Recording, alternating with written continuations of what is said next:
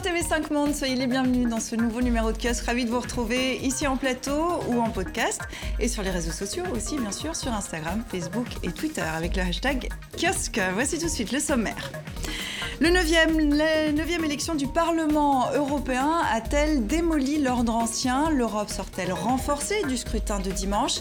La participation a augmenté dans 20 des 28 pays de l'Union. Après les crises à répétition, faut-il y voir un sursaut du sentiment européen? Procès équitable ou parodie de justice, l'Irak multiplie les sentences de mort contre des Français du groupe État islamique. La France a-t-elle délocalisé le problème malgré son opposition à la peine capitale? Ou est-elle à la manœuvre? Faut-il juger les ressortissants étrangers dans leur pays d'origine? Retour au pays en grande pompe pour l'opposant congolais historique Étienne Tshisekedi. En quoi ces obsèques sont-elles très politiques? Et que penserait le père de la présidence de son fils, Félix, marqué par un partage obligé du pouvoir avec Joseph Kabila? Voici les questions qu'on va se poser. On en parle avec euh, nos kiosqueurs tout de suite. Sarah Daniel, bonjour, vous êtes euh, journaliste à l'hebdomadaire euh, français L'Obs. Vous avez commencé votre carrière aux États-Unis, puis vous devenez correspondante de guerre, notamment en Afghanistan et en Irak. Sophie politologue, chercheuse associée à l'université d'Oxford, vous travaillez sur les questions européennes, l'euroscepticisme, fédéralisme, ainsi que sur la question de genre. Apparaître incessamment cet essai pour une Europe souveraine, je traduis, aux éditions Peter Lang à Oxford. Richard Verly, correspondant à Paris pour Le Temps, le quotidien suisse, partenaire de kiosque. Auparavant en poste à Bruxelles et en Asie, vous dirigez également la collection L'âme des peuples aux éditions Nevikata.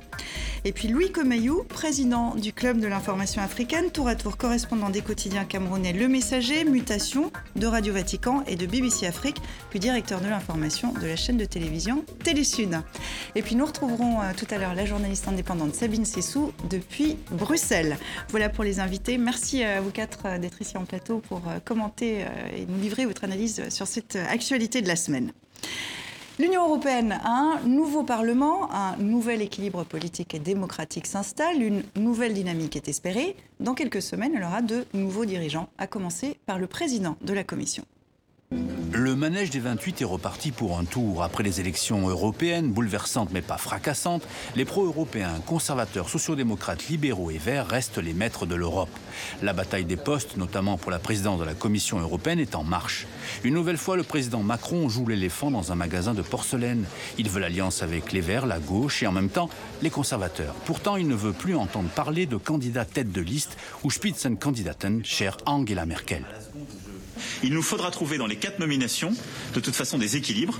Je tiens à ce que ces nominations soient paritaires, que nous ayons deux hommes et deux femmes. Je tiens à ce que nous ayons les meilleurs profils possibles. Je tiens à ce qu'il y ait des équilibres, évidemment, de sensibilité famille politique, mais aussi géographique. De son côté, Angela Merkel ne lâche rien. Elle soutient son poulain Manfred Weber, le candidat de la droite européenne, au poste de président de la Commission. Pour répéter ce que j'ai dit et éviter toutes questions inutiles, nous soutenons notre candidat principal, le candidat du PPE, Manfred Weber. D'autres soutiennent le leur, c'est clair. Donald Tusk, le président sortant du Conseil européen, rappelle qu'il n'y a pas de candidat imposé. Le Conseil européen jouera son rôle pour l'élection du président de la Commission dans le respect des traités européens. Aucun candidat ne sera exclu. Les quatre prétendants et prétendantes aux plus hautes fonctions européennes devront être nommés avant le futur sommet européen des 20 et 21 juin. Sophie, est-ce que ce qu'on vient de voir là euh, rend bien compte de ce qui s'est passé dimanche dernier dans les urnes? Ben, quand on dit, enfin, la question que vous avez posée euh, au départ de l'émission, euh, est-ce que c'est un sursaut du sentiment européen euh, Moi, je pense qu'il faut, il faut nuancer cette assertion à partir du moment où il y a quand même une montée des partis dits eurosceptiques ou en tout cas anti-européens qui est assez frappante. Peut-être pas revenir plus en autant qu'annoncé, mais oui, voilà. et donc, je pense que c'est important de faire une analyse, de faire un bilan de tout ça, parce que c'est sûr que la participation était importante, 51%. Bon, c'est mhm. pas non plus si énorme, mais pour un scrutin européen, c'est important. C'est la participation, une participation euh, beaucoup plus importante qu'il y, a, qu'il y a cinq ans. C'était une quarantaine de pourcents à l'époque. Mhm. Donc c'est sûr qu'en termes de politisation, euh, il y a un changement, mais la, politisation peut se faire de façon négative aussi. Il y a aussi une polarisation de plus en plus importante entre donc les anti-européens et les pro-européens. Mais moi, ce qui me frappe euh, en tant qu'analyste, mais analyste engagé, c'est que si les anti-européens ont un discours extrêmement clair en termes de retour à la souveraineté, souveraineté nationale, face à cela, ceux qu'on appelle les pro-européens continuent à être mhm. divisés, flous et peu clairs sur les alternatives qu'ils proposent. Alors c'est une bonne entrée en matière. On va décortiquer tout ça. Si on revient à ce, qu'on vient de, voir là, je vous pose la question à vous aussi, Richard. Est-ce que ce qu'on voit là, on voit déjà que, malgré ce que vient de dire Sophie, il y a peut-être de nouveaux équilibres et pourtant on a l'impression que c'est la vieille méthode qui est appliquée je ne suis pas sûr. Je pense que le fait qu'il y ait une compétition pour les postes, euh, disons, à la tête de la Commission européenne, du Conseil européen, mais aussi le poste de haut représentant de la politique étrangère et le poste de président du Parlement européen, ça me paraît tout à fait normal. Je reformule. Est-ce que l'analyse politique qu'évoquait Sophie est vraiment faite à ce niveau-là ou est-ce que c'est les vieilles ficelles qui sont tirées? Je ne crois pas qu'il y ait des vieilles ficelles. Je pense simplement qu'il va être important pour chaque camp politique de défendre ses candidats avec un élément nouveau. C'est ce groupe centriste d'Emmanuel Macron qui, par conséquent, non seulement réclame en quelque sorte une part du gâteau politique, mais réclame aussi d'avoir un droit de citer sur des nominations qui ne veut pas, au fond, que le jeu un peu prévu d'avance ait lieu comme euh, d'autres l'espéraient. Le, le principal parti en difficulté, c'est le Parti populaire européen, donc le parti conservateur qui se trouve dans dans cette situation quand même un peu étonnante d'avoir d'une part remporté le scrutin, il est arrivé en tête, et d'autre part de se voir peut-être obligé de réfuter son candidat parce que d'autres forces ont davantage de levier en ce moment. Mais encore une fois, je crois qu'il ne faut pas dramatiser. Moi, personnellement, je trouve que cette élection européenne était une bonne élection. Elle reflète l'Europe telle qu'elle est, avec son courant eurosceptique très fort, absolument, mais elle reflète aussi la vitalité du côté des Verts ou du côté des centristes mmh. emmenés par Emmanuel Macron.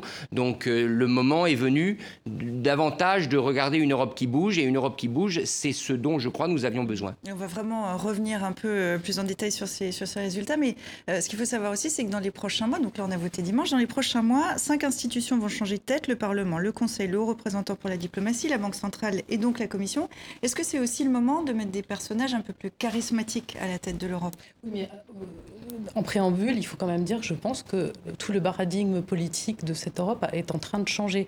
D'abord, on a vu la percée du vote vert, qui est quand même très notable, et, euh, aussi euh, une, nouvelle polarisation finalement euh, entre laisser pour compte de la croissance et, et un peu euh, partisan d'une Europe qui marche. Et en fait, c'est tout à fait à l'aune de ce qui s'est passé en France.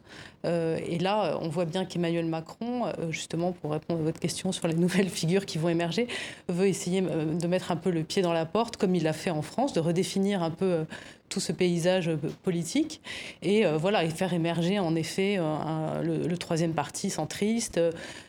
c'est une élection qui a quand même marqué le recul des deux partis principaux européens traditionnels euh, droite et, euh, et centre euh, démocratique. Mhm. Oui, je, suis d'accord sur le plan symbolique avec cette analyse, mais il faut tout de même rappeler qu'au sein du Parlement européen, le PPE et les sociodémocrates continueront à, s'allier avec maintenant le soutien. Ils auront besoin du soutien des Verts et, des libéraux, qu'ils auront très probablement. Donc les pro-européens auront une majorité au Parlement européen, mais le PPE et les sociodémocrates continuent à être les plus grands, les plus grands partis européens.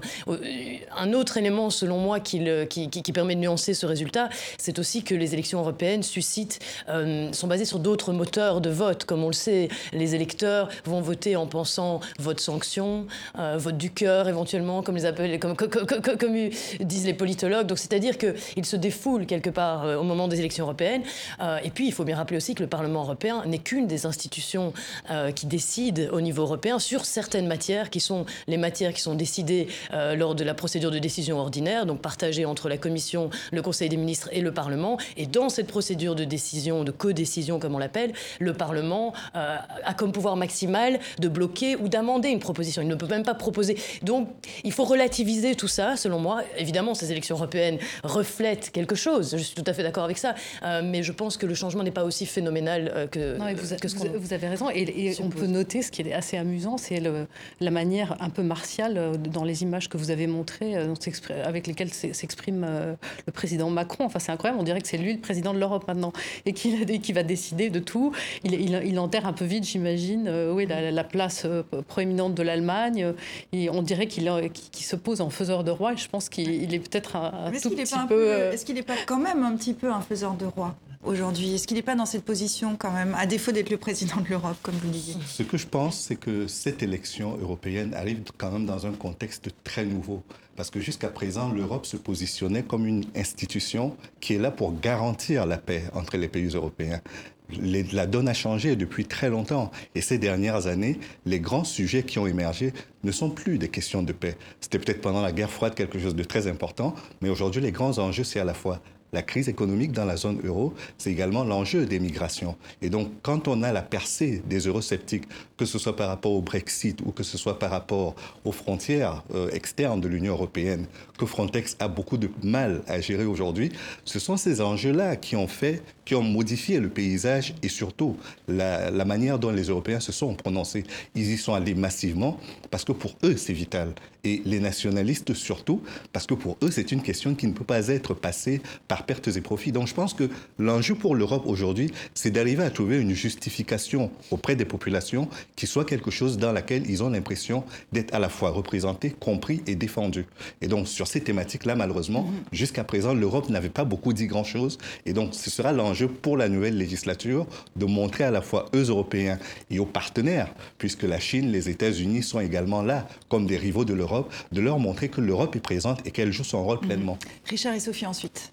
Oui, il y a deux éléments qui, vont, qui compliquent la donne, euh, qui n'est déjà pas simple à comprendre, compte tenu de ce que vous disiez et du rôle bien précis du Parlement européen. Le premier élément, c'est que si le Brexit a lieu, donc si le retrait du Royaume-Uni a lieu a priori d'ici le 31 octobre. Les eurodéputés britanniques qui ont été élus, ils sont 73, ils vont rentrer à la maison. Par conséquent, la donne va être modifiée parce que l'équilibre politique sera un peu différent et notamment les partis souverainistes nationalistes vont perdre des plumes puisque Nigel Farage, le, le chantre du Brexit, a été le grand vainqueur des élections au Royaume-Uni. Deuxième élément qu'il faut avoir en tête, c'est quelle va être l'attitude de ces partis souverainistes que Matteo Salvini espère aujourd'hui mhm. regrouper dans un groupe éventuellement unique ou en tout cas dans un groupe important. Et là, il y a une vraie interrogation. Soit ils continuent de ce qu'ils ont, ce qu'ils ont fait jusqu'à maintenant, c'est-à-dire pérorer à Strasbourg contre l'Europe et ne pas beaucoup s'impliquer, à tel point que vous savez qu'il y a des affaires sur leurs assistants parlementaires qui vaquaient à d'autres occupations.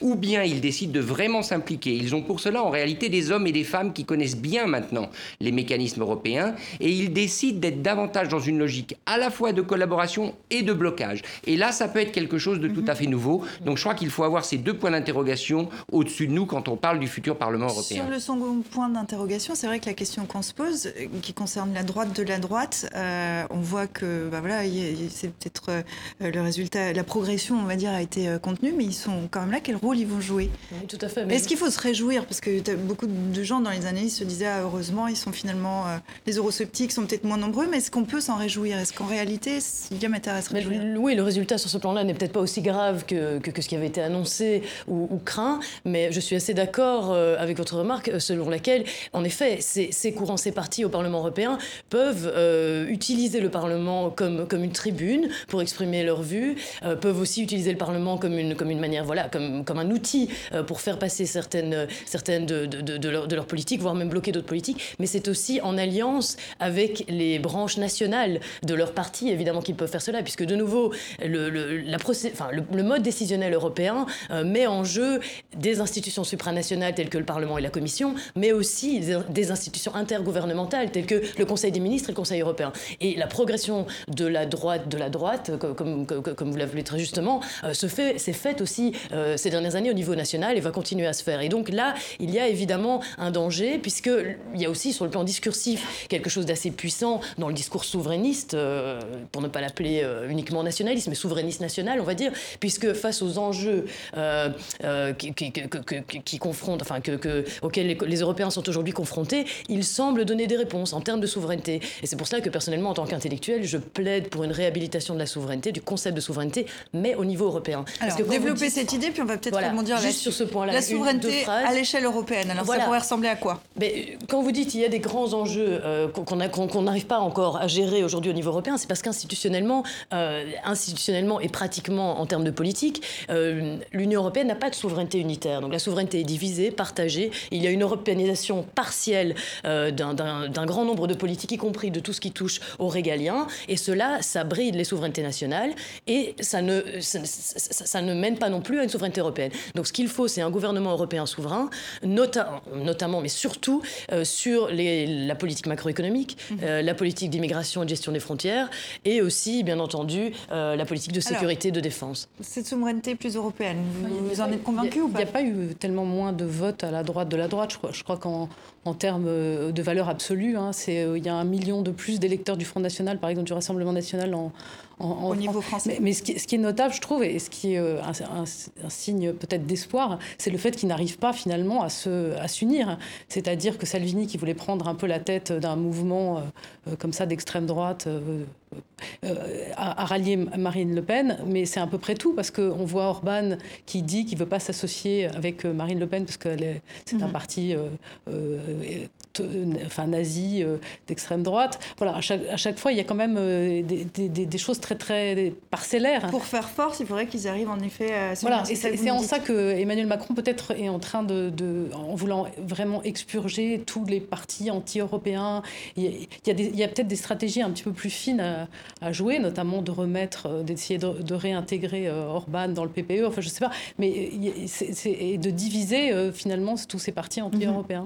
Ce qu'il faut bien comprendre, c'est qu'il y a trois familles politiques qui ont un avantage, c'est l'avantage de la cohésion. Les centristes dirigés en quelque sorte par Emmanuel Macron, ils ont cette cohésion. Ils veulent peser lourd. Ils sont maintenant à peu près, je crois, 105 députés. Vous avez ensuite les socialistes, les sociodémocrates qui sont en repli, mais eux aussi, ils ont un agenda au niveau européen un peu près commun qui ne leur pose pas de problème. Et vous avez les Verts qui ont également un agenda commun. La difficulté du Parti conservateur, qui encore une fois est en tête des urnes, c'est qu'il est divisé. Et il est notamment divisé sur la question de Viktor Orban. Parce que Viktor Orban, le Premier ministre hongrois, on va passer les détails, on connaît son autoritarisme, en réalité son projet politique devrait le pousser vers les souverainistes nationalistes, avec lesquels il est d'accord sur à peu près tout, sauf sur une chose, lui veut continuer à recevoir l'argent de Bruxelles. Mais ils ont un problème, les conservateurs, c'est que s'ils lâchent Orban, comme ils ont menacé de le faire en mars, ils vont perdre une vingtaine de députés. Et pour eux, c'est beaucoup, ils sont à peu près à 150. Donc en réalité, M. Orban a les moyens de faire du chantage. Une, question aussi, parce que vous étiez en, reportage la semaine dernière, vous êtes allé dans plusieurs... Euh, et, notamment à Budapest. Euh, là, on, discute au niveau politique. Si on regarde au niveau des populations, comment vous avez ressenti les choses sur place? En Hongrie, il est clair que c'est Orban impérator, puisqu'il fait plus de 50% des voix, mais il faut dire qu'il contrôle tous les médias. Enfin, on, sait ce qu'est le régime Orban aujourd'hui en Hongrie. Euh, en Slovaquie, il y a une abstention très marquée. Euh, à Vienne, il y a un scandale. Vous savez, le fameux Ibiza-gate, mhm. puisque le vice-chancelier autrichien a dû démissionner après avoir promis en 2017 à une soi-disant oligarque russe de lui vendre la moitié de la presse autrichienne. Donc on voit bien que cette Europe centrale est en proie à des difficultés, mais encore une fois, la difficulté aujourd'hui, c'est de transcrire tout ça en rapport de force politique. Et donc, euh, euh, Orban, le Hongrois et les Polonais, eh bien, ils sont en situation de force au sein de ce bloc conservateur parce qu'ils sont à la marge, ils sont anti-Bruxelles, mais ils ne vont jamais rompre le fil parce que ce qu'ils veulent, c'est évidemment l'aide économique communautaire. Sophie, je, vous laisse juste réagir à ça et Louis ensuite. Oui, je, suis d'accord avec vous. C'est une stratégie que ces courants peuvent utiliser au sein du Parlement européen, mais pour moi, leur pouvoir de frappe euh, principal se situe au niveau national. Il suffit de voir ce qui se passe euh, bah, depuis deux ans au Royaume-Uni euh, et, maintenant avec le, nouveau parti créé comme ça à partir de, quasiment rien par Nigel Farage, 30%, parti plus du 30%, Brexit. parti du Brexit, parce qu'il était déçu par, par, le UKIP. Et donc pour moi, le, Brexit, bon, je, suis persuadé en tant qu'analyste que qu'il finira par se faire, même si ce sera sans doute un soft Brexit, euh, contrairement à ce que beaucoup de gens pensent. Mais je pense que ce n'est que le, début. Alors je suis peut-être très pessimiste, mais je vois les choses à très long terme, parce que la montée euh, de, de, ces courants au niveau national est ce qui euh, risque de démanteler et de fragmenter l'Europe beaucoup plus que leur présence au sein du Parlement européen, étant donné la relative faiblesse du Parlement européen. Mm-hmm. Oui. Et puis, et puis je crois qu'on a peut-être sous-estimé ce que l'élargissement de l'Europe pouvait apporter comme changement dans le visage de l'Europe et dans les, alliances qui se bâtissent en Europe. Aujourd'hui, on est face à une Union européenne où la France et l'Allemagne étaient les grandes puissances auxquelles on ne pouvait rien contester. Cette période-là commence à être de plus en plus révolue. Si en plus la Grande-Bretagne sort, ce qui est de plus en plus sûr, euh, je pense que les équilibres vont être revus sur le plan géopolitique mhm. et que l'Europe de l'Est, avec notamment la Pologne, pèsera de plus en plus lourd, en plus de la Hongrie et en plus de tous les pays qui étaient considérés comme de petits pays. Donc, non, allez-y, pardon. Donc, je pense que au-delà du Brexit, il y a l'enjeu également de l'élargissement qui commence à peser de plus en plus dans le leadership en Europe. Et il faudrait en tenir compte dans les prochaines années. Sinon, on va au-devant de difficultés qu'on ne prévoira pas. Et je crois que quelque part, le fait pour l'Europe de ne pas avoir la Russie, par exemple, en son sein, représente sur le plan géopolitique une faiblesse parce que dans la guerre contre des blocs comme la Chine ou les États-Unis, on a besoin d'être nombreux et d'être nombreux sur la même ligne avec une vraie puissance. Or, cette puissance-là, aujourd'hui, elle est toute relative. Alors, je rebondis sur ce que vous dites, parce que la question qui se pose aussi, souvent ici à Kiosque, on parle de l'Europe, de son rôle. On a souvent autour de la table des commentaires qui disent que l'Europe euh, est au balcon, regarde un peu passer le train chinois, regarde un peu passer euh, euh, le train russe, le train américain. Est-ce que ce nouveau Parlement, cette nouvelle Europe qui se dessine, qui peut-être représente mieux ses citoyens, ça débattre, est-ce qu'elle est en meilleure position sur la scène internationale? Ou est-ce que rien ne change? Parce que dans le fond, c'est un nouveau Parlement, mais est-ce que finalement, c'est pas l'ancien?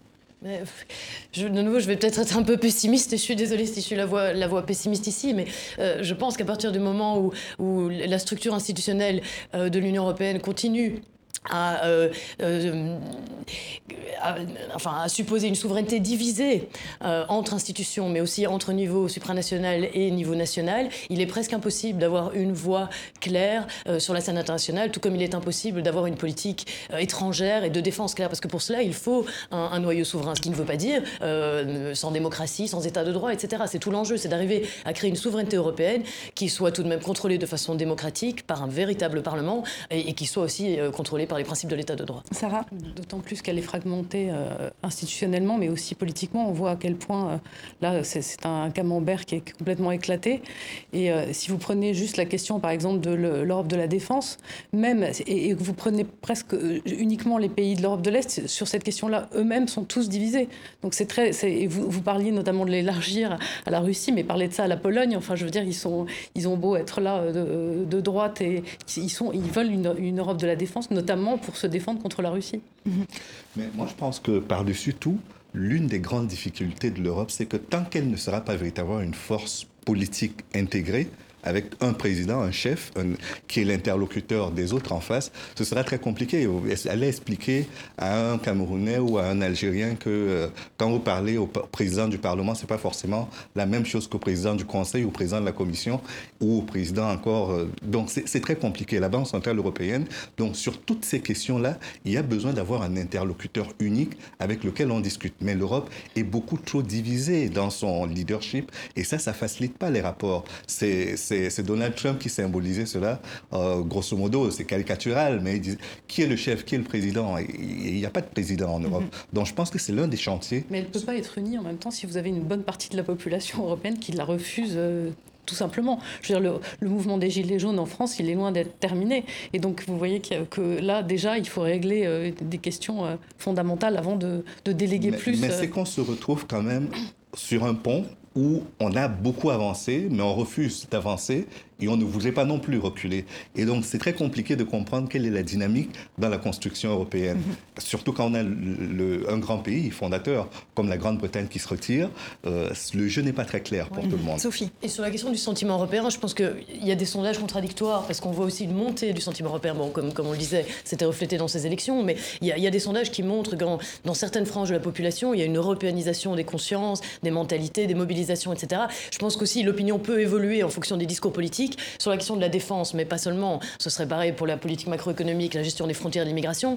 On pourrait très bien imaginer euh, un, ou des leaders européens qui seraient capables de, formuler un discours convaincant, mobilisateur, pour faire comprendre à la population européenne que c'est en réalité dans leur intérêt de véritablement créer une politique unique, par exemple de défense. Il y a ces rapports à répétition produits par le Parlement européen depuis des années sur le coût de la non-Europe. On a, on a calculé combien euh, de milliards d'euros seraient économisés si on créait une politique de défense commune véritablement commune, une politique d'immigration commune. C'est, je n'ai pas les chiffres en tête exactement maintenant, vous pouvez googler ça, vous le trouverez tout de suite. C'est énorme. Et donc avec des arguments de ce type-là, on peut convaincre la population parce qu'il y a des doublons. Ça n'a pas de sens face aux enjeux mondiaux, mondiaux actuels dans le domaine de la sécurité, de l'environnement évidemment, de la finance, euh, de l'immigration, de continuer à avoir une multiplicité euh, de politiques sur ce plan-là. Ça n'a plus de sens. Vous êtes très optimiste parce que le, malgré tout, le premier parti euh, de France est un parti fondamentalement anti-européen.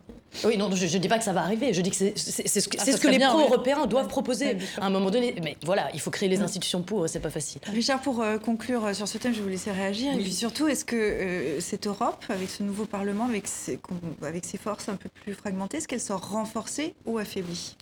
Moi, je pense qu'elle sort plutôt que l'idée européenne et la capacité de l'Union européenne à agir, y compris sur les, terrains internationaux que soulignait Louis, elle est plutôt renforcée. Bien évidemment, tout ça, ça va dépendre des nominations, ça va dépendre de ce qui va se passer dans les semaines à venir. Mais quand même, n'oublions pas que la commission sortante, celle qui avait été élue donc en 2014, elle a dû faire face à trois énormes orages. Premièrement, il y a eu l'orage du Brexit, qui a depuis trois ans tout paralysé, tout pollué. Euh, les Anglais ont véritablement empoisonné le débat. Ensuite, il y a eu l'orage des migrations 2015, qui est même devenu une tempête. Or aujourd'hui, disons-le, euh, on peut le regretter, tout le monde est à peu près d'accord pour faire de l'Europe une Europe forteresse anti-migratoire, euh, avec des nuances, mais en gros, la ligne dure l'a quand même emporté, y compris à Bruxelles au niveau de l'Union européenne. Et enfin, troisième orage qu'il y a eu, c'est un orage des personnalités, parce que Jean-Claude Juncker, le luxembourgeois, est un Européen formidable, mais franchement, il fait vraiment son âge, il n'était pas très bien portant, et on a bien compris que c'était difficile pour lui.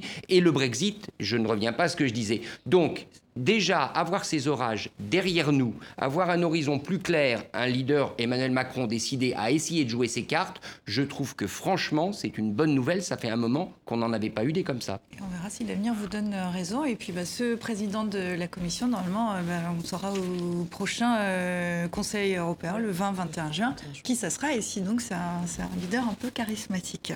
Si vous nous rejoignez maintenant, soyez les bienvenus dans Kiosque. On continue à passer en revue cette semaine d'actualité avec Sarah Daniel de Lobs, avec la politologue Sophie Haine, avec euh, Richard Verly du Temps et avec euh, Louis Quemayou du Club de l'information africaine.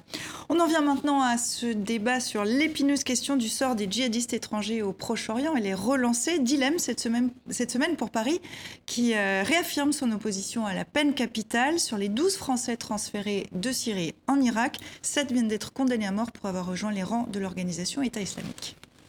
Malgré le soleil écrasant de la capitale irakienne, le tribunal de Bagdad conserve son propre microclimat glacial. Depuis dimanche, les condamnations à la peine capitale y pleuvent. Tout comme un jeune Tunisien, plusieurs Français âgés de 24 à 41 ans, accusés d'avoir rejoint le groupe État islamique, ont été condamnés à mort par pendaison. Une justice expéditive selon l'avocat de l'un des djihadistes. On a uniquement une série d'interrogatoires dans des prisons irakiennes, sans avocat de la part des autorités irakiennes. On ne sait pas ce qui s'est dit, on ne sait pas ce qui s'est passé. Et ils ont été jugés sur le seul fondement et sur la seule base de ces interrogatoires. Arrêtés en Syrie et livrés en février dernier aux autorités irakiennes par les forces kurdes, au total, 12 Français sont sur le banc des accusés. Les condamnés disposent, selon la loi irakienne, de 30 jours pour faire appel. Mais en France, la peine de mort pour des ressortissants pose question. Nous avons besoin, nous, en tant que, victimes, qui sommes dans les procédures judiciaires, d'avoir une, photo la, la, plus nette possible de l'ensemble du processus euh, de radicalisation, de l'ensemble des actions qui ont pu être menées, des liens entre les uns avec les autres. Et à ce titre-là, il est très important que ces personnes puissent un jour éventuellement parler. Paris, qui a signé début mai une feuille de route stratégique avec Bagdad dans les domaines de la sécurité et de la reconstruction notamment, est prise en étau entre son opinion publique, sa fermeté vis-à-vis du terrorisme et ses principes contre la peine de mort. Il est clair que pour nos ressortissants pour lesquels la peine de mort sera prononcée, nous demandons à ce qu'elle soit commuée en prison à perpétuité ou une autre peine qui correspond aussi à ce que, dans le cadre de nos accords bilatéraux, nous pouvons reconnaître. 400 à 450 Français se trouvent actuellement dans le nord-est de la Syrie. Des femmes, des enfants retenus dans des camps de réfugiés et des hommes emprisonnés par l'Alliance arabo-kurde des forces démocratiques syriennes. Alors évidemment, cette situation euh, soulève de nombreux problèmes juridiques, humains, déontologiques. Euh, la question de fond, c'est est-ce que la France euh, se défausse sur l'Irak en laissant juger ses ressortissants français sur place? Est-ce qu'il faut juger ces Français en France? Il faut rappeler d'abord quand même quelque chose, c'est que à partir du moment où beaucoup des crimes qui ont été commis par ces djihadistes l'ont été en Irak, l'Irak a quand même le droit de juger, euh, de, juger euh, ces, djihadistes. Il y a un côté un petit peu, si vous voulez, qui m'agace un peu, qui est un, un peu un mépris euh, pour cette justice irakienne. à ce moment-là, s'ils n'étaient pas dignes, s'ils ne sont pas dignes d'être nos alliés, il ne fallait pas mener des opérations conjointes avec eux. Alors après, évidemment, j'ai bien conscience que les choses sont très compliquées, d'autant plus que un certain nombre des crimes ont été commis en Syrie, et donc il y a, il y le la question de la délocalisation, qui, qui, mais en même temps, on ne peut pas savoir non plus s'ils n'ont pas suivi un itinéraire qui les a conduits d'Irak en Syrie et que finalement, pour certains d'entre eux, c'est avéré, mais pour d'autres, non. Et donc, moi, je ne vois pas finalement en quoi, d'autant plus qu'on a, qu'on a pris les précautions d'usage, c'est-à-dire d'établir de, de, qu'ils ne seraient pas condamnés à mort, mais que ça serait commué en une mhm. peine de prison à perpétuité. Donc, moi, je trouve qu'il y a un, côté un peu méprisant, et si vous voulez, presque un, un relan colonial pénible. Euh, que, que, de dire qu'ils n'ont pas le droit d'être jugés dans le pays où ils ont commis leurs crimes. Alors, Surtout on, on va s'intéresser aussi aux Irakiens. Est-ce que ça les intéresse à la population irakienne? Mais si je, si je posais la question, c'est aussi notamment parce que quand le président irakien est venu en France, euh, bon, bah, il y a un certain nombre de négociations qui auraient été faites. Bien sûr, euh, notamment j'ai, euh, des, des, négociations financières, parce que ça va coûter mhm. très cher, cette commutation. il va falloir les, les, les surveiller et, et puis les, les, faire vivre comme ça. Et donc, ça, ça, a un coût. Hein. On, a, on, a, parlé de 2 millions de, d'euros par prisonnier que la France s'engagerait à donner pour ses, ses ressortissants.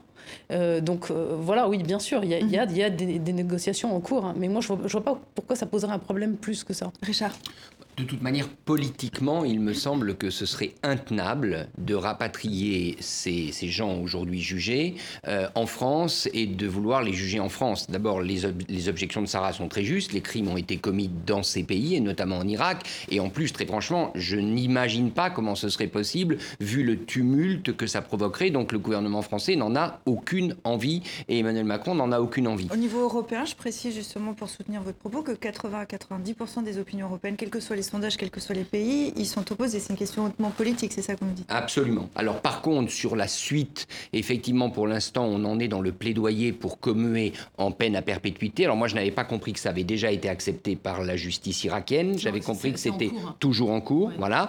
Euh, mais on peut en revanche imaginer que peut-être, mais alors là, on parle d'un délai dans quelques années en tout cas, qu'un certain nombre de ces condamnés reviennent purger leur peine en France. Ça, c'est peut-être ce qui pourrait se passer à un moment donné. Mais en tout cas, il faudra une sorte de sas de décompression politique, parce que pour l'instant, encore une fois, ce ne serait pas possible de les avoir de retour sur le territoire. Sarah et ensuite, ce, dont évidemment le gouvernement français, conscient des problèmes, n'a aucune envie, parce qu'il n'y a pas vraiment de solution à la déradicalisation. Ça, on a montré que pour l'instant, on n'a pas trouvé le, miracle. Hein. Y a, et donc, on peut imaginer la contamination euh, voilà, de, de, de, prisons, d'ailleurs dont l'Irak n'est pas exempt. C'est-à-dire qu'on on a bien vu euh, le parcours de Baghdadi, c'est aussi dans une prison que, le est groupe État islamique est né dans les Exactement, donc on peut imaginer un troisième euh, après Al-Qaïda, après l'État islamique, on peut imaginer en Irak, avec cette conjonction, parce qu'il va y en avoir euh, quelques milliers finalement, qui vont sans doute être mis euh, dans, dans, des, dans, des, prisons, enfin dans une prison ou dans plusieurs prisons, mais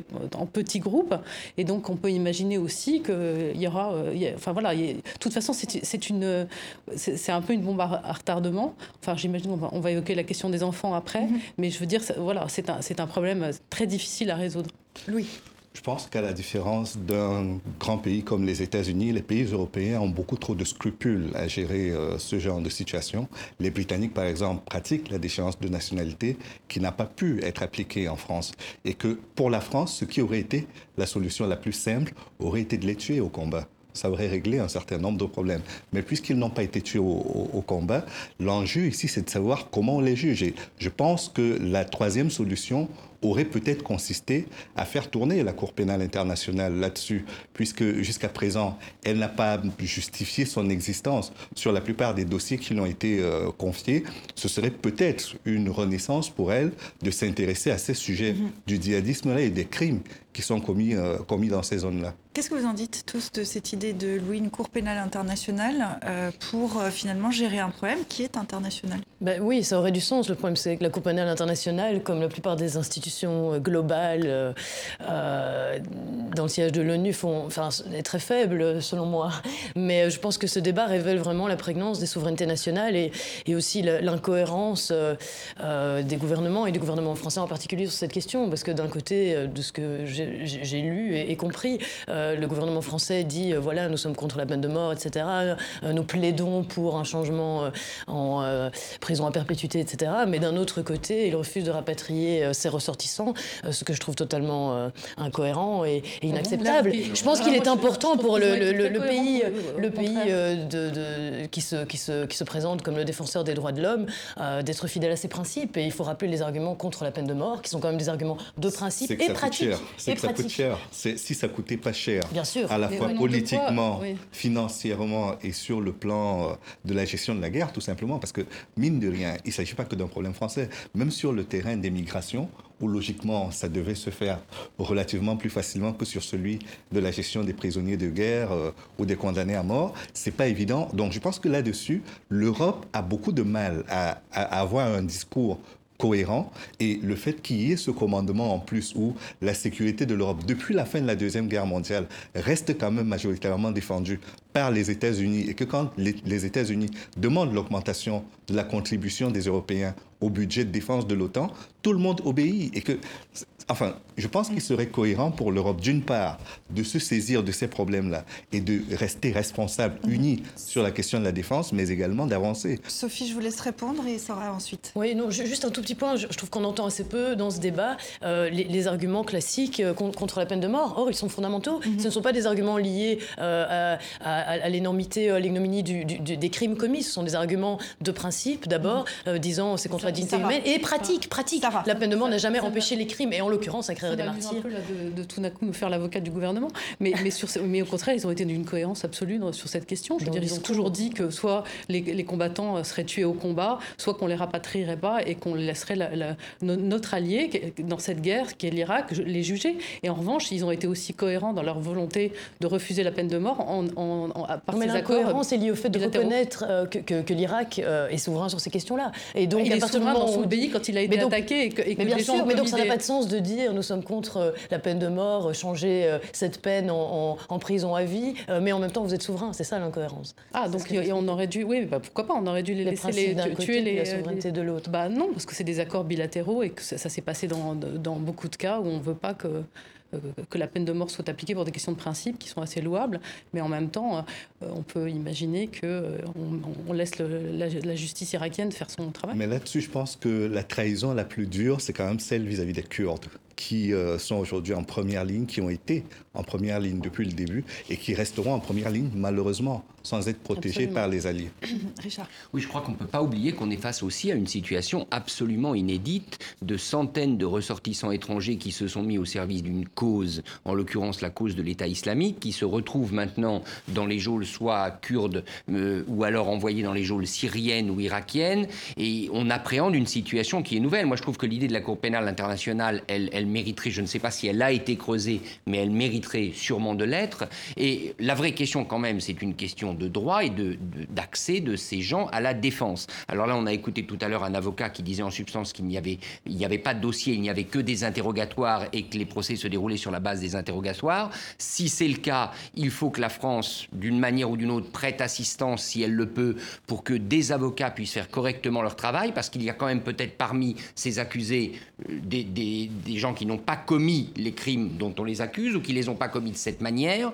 Donc je crois que ça c'est important. Au-delà, la souveraineté de l'Irak, pardon, l'Irak a la peine de mort, l'Irak décide d'appliquer la peine de mort, il est, le gouvernement français est dans son rôle quand il dit que lui, il est opposé à la peine de mort et qu'il essaye d'obtenir une autre peine pour ses ressortissants. Ça va, je vais vous laisser conclure. Euh, il, y a, il, y a, des avocats, le, ce qu'on reproche à la, à la justice irakienne, c'est d'être peut-être un peu, euh, un peu expéditif, c'est-à-dire c'est beaucoup plus rapide, si vous voulez. Il n'y a pas des, des, des, enquêtes contradictoires qui durent comme ça pendant des mois, comme chez nous. d'avocats commis d'office qui découvrent euh, les dossiers au moment du procès. Oui, il y, a aussi des avocats qui font, qui font une enquête. Non, il ne faut pas non plus être aussi méprisant que ça euh, vis-à-vis de la justice irakienne. Aucun je dis pas que j'avance des arguments non, mais des Je ne dis pas que c'est idéal, mais voilà, c'est vrai. Et il faut aussi noter que tous les que, que ces, ces gens-là, ces, ces, djihadistes qui sont condamnés, euh, ont été euh, en on continue à être sur les terrains d'opération après 2015, c'est-à-dire après euh, euh, aussi toute la série d'attentats euh, qui, ont ensanglanté la France. Et donc c'est aussi pour, le, pour le gouvernement français et pour les Français une, une, peine aggravante. Mm juste pour dire que ces procès, je crois, se poursuivent puisqu'il y en a encore deux en ce début de semaine prochaine. Mhm. Et qu'un Tunisien aussi, parce qu'on a beaucoup parlé des Français ici, on parle beaucoup des Belges vus d'Europe, mais ça serait intéressant d'en parler du point de vue du Maghreb également. Il y, aura 400, il y a, il y a encore 400 450, 250 enfants qui sont amenés à être, on, pense, mhm. rapatriés, mais donc encore 200 ressortissants français qui, mhm. qui, seront amenés à être jugés en Irak. Et puis, comme je le disais, on peut élargir au reste des Européens et notamment au, Maghrébin. On va au pays du Sahel. et au pays du Sahel, évidemment. on aura l'occasion d'y revenir. Je vous propose qu'on parte maintenant à Bruxelles. On nous attend, on ne va pas la faire attendre plus longtemps. On nous attend Sabine Sessou. Bonjour à vous, vous êtes journaliste indépendante. Vous travaillez notamment sur l'actualité africaine. Merci d'être avec nous. Soyez la bienvenue dans Kiosque. Avec vous, on va parler de ce moment que de nombreux Congolais attendaient depuis deux ans et quatre mois. Le corps de l'opposant historique Étienne Tshisekedi est enfin rentré au pays, c'était hier soir. Voilà plus de deux ans que sa famille et ses partisans attendaient cela, le cercueil d'Étienne Tshisekedi, accueilli à Kinshasa. Deux ans de bras de fer autour du rapatriement, autour de l'organisation des obsèques, le retour de la dépouille d'Étienne Tshisekedi est devenu un jeu politique, symbole de la crispation entre le pouvoir Kabila et son opposition. Même mort, le vieux inquiétait les autorités. Il aura fallu que son fils, Félix, accède à la présidence pour que la situation se débloque. À peine dix jours après l'annonce du rapatriement, le corps du vieil opposant revient au pays. Toute la journée, ils sont arrivés par centaines autour de l'aéroport de Njili à Kinshasa pour l'accueillir. Ce sont ces images que l'ancien président ne voulait pas voir, des milliers d'hommes et de femmes portant les couleurs de l'UDPS. Aujourd'hui, c'est un grand jour pour le peuple congolais. Etienne Tshisekedi, c'est une icône. Ce n'est pas normal parce qu'il fallait attendre jusqu'à ce que son fils soit président de la République pour que son corps soit rapatrié. Ce n'est pas bon et ce n'est pas gentil. Nous voulons maintenant euh, montrer à la face du monde que non, Etienne Tshisekedi est un esprit. Etienne Tshisekedi, c'est bien lui qui, incarnait l'espoir euh, du Congo. Le cercueil sera exposé au Stade des Martyrs, hommage national en présence de plusieurs chefs d'État du continent, dont le Guinéen Alpha Condé, le Congolais Denis Sassou Nguesso ou encore le Togolais Fornia Singbe. Le corps sera ensuite inhumé samedi dans une concession familiale dans la commune de Nzélé, toujours à Kinshasa. Ah, il faut rappeler qu'Étienne Tshisekedi est un monument, de la vie politique euh, congolaise. Il reposait depuis plus de deux ans dans une chambre froide à Bruxelles. Il est de retour euh, maintenant à, Kinshasa où l'attendent euh, les, Congolais pour, pour lui rendre hommage avant ses obsèques qui auront lieu demain. Sabine, après plus de deux ans, est-ce qu'on peut dire que les Congolais aujourd'hui sont soulagés de ce retour? Je pense que oui, c'était une anomalie politique grave de voir euh, un, opposant historique euh, coincé dans une morgue, dans une chambre froide pendant deux ans et quatre mois, en réalité. Euh, tout ça, sur le plan symbolique, signifie beaucoup de choses sur l'absence de fonctionnement du Congo et l'importance que prennent les querelles politiques, qui sont d'ailleurs toujours là, autour d'un enjeu qui est le rapatriement d'un corps. Mhm. C'est un événement euh, politique de premier plan en réalité, ce qui se passe aujourd'hui en, RDC les Congolais euh, que j'ai interviewés à Bruxelles n'ont pas tous le même avis là-dessus. Je pense que c'est un, événement qui est monté, enfin c'est un, événement politique important bien sûr pour la nation congolaise, mais il prend une importance qui est, qui est peut-être contestée par certains, notamment dans le coût des funérailles. Euh, avec la construction d'un mausolée qui va coûter 2 euh, millions euh, et demi de dollars, ce que contestent beaucoup de Congolais. Et surtout, la dimension internationale des funérailles, où on voit aujourd'hui la présence du président rwandais, Paul Kagame, qui prend le risque d'aller dans un grand stade à Kinshasa, alors qu'il est très impopulaire au Congo. Et je pense que la dimension politique de l'événement est plus liée à la présence des chefs d'État qui, qui, seront là euh, qu'à l'événement lui-même, en fait. Euh, rappelez-nous, euh, quand même rapidement, avant qu'on, avant qu'on avance, mais rappelez-nous qui est Étienne Tshisekedi et pourquoi, malgré tout, il y a cet événement aujourd'hui qui est quand même vécu comme un événement par beaucoup de, de Congolais, notamment à Kinshasa?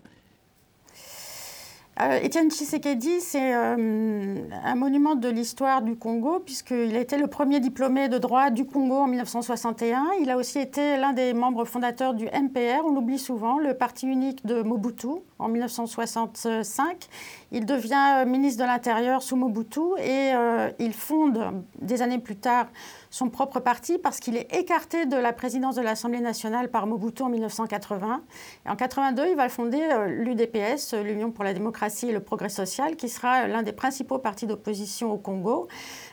avant même la conférence nationale de 1990-11, euh, qui lui permet de devenir Premier ministre brièvement en 91 et puis en 92.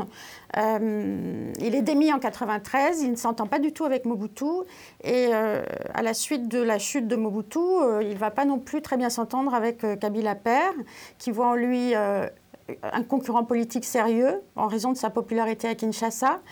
Et à travers les deux guerres du Congo, Etienne Tshisekedi maintient son, sa posture d'opposant historique euh, pour ensuite, euh, au moment des accords de paix de Sun City, refuser de participer à un gouvernement de transition et en 2006 boycotter l'élection présidentielle, qui est quand même la première élection démocratique au Congo et qui a été euh, un tournant historique quand même pour la nation. Donc il s'est un peu enfermé dans son rôle d'opposant historique et il a ensuite, il s'est présenté pour les élections présidentielles de 2011, il a revendiqué la victoire, Kabila a gagné cette présidentielle euh, dans des conditions contestées.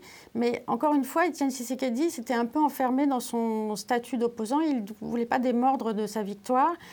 Ensuite, il est tombé malade, il est allé se faire soigner à Bruxelles et on l'a vu revenir euh, en août 2016 à Kinshasa euh, avec un accueil populaire incroyable. Il y avait des millions de Congolais dans la rue. voilà, pour, pour l'accueillir Louis, Louis euh, justement, ce, personnage, il a, rythmé euh, pendant des décennies euh, la vie des, Congolais. qui aujourd'hui représente l'opposition, puisque son fils qui était dans l'opposition est président, on sait dans quelles conditions, avec une alliance avec l'ancien président Joseph Kabila. Qui est aujourd'hui l'opposition en RDC je pense que l'opposition, si on s'en tient aux chiffres sortis des urnes, c'est Martin Fayulu qui l'incarne. même s'il conteste lui aussi la victoire du président Tshisekedi, c'est lui aujourd'hui qui est présenté comme l'opposant principal qui a été porté euh, euh, à la tête de l'opposition à la suite du scrutin euh, qui s'est tenu récemment. Mais pour dire deux mots sur Étienne Tshisekedi, il faut rappeler qu'il a eu plusieurs vies et que dans l'une de ses vies, il a été ministre de l'Intérieur en République démocratique du Congo. À l'époque, c'était le Zaïre. Et qu'il a quand même sur la conscience un certain nombre de morts. Si on divise ça en trois groupes, il y a au moins la mort des, des des martyrs de la, Pentecôte qui ont été pendus au stade où son corps sera exposé. 53 ans après, son corps est exposé dans ce stade.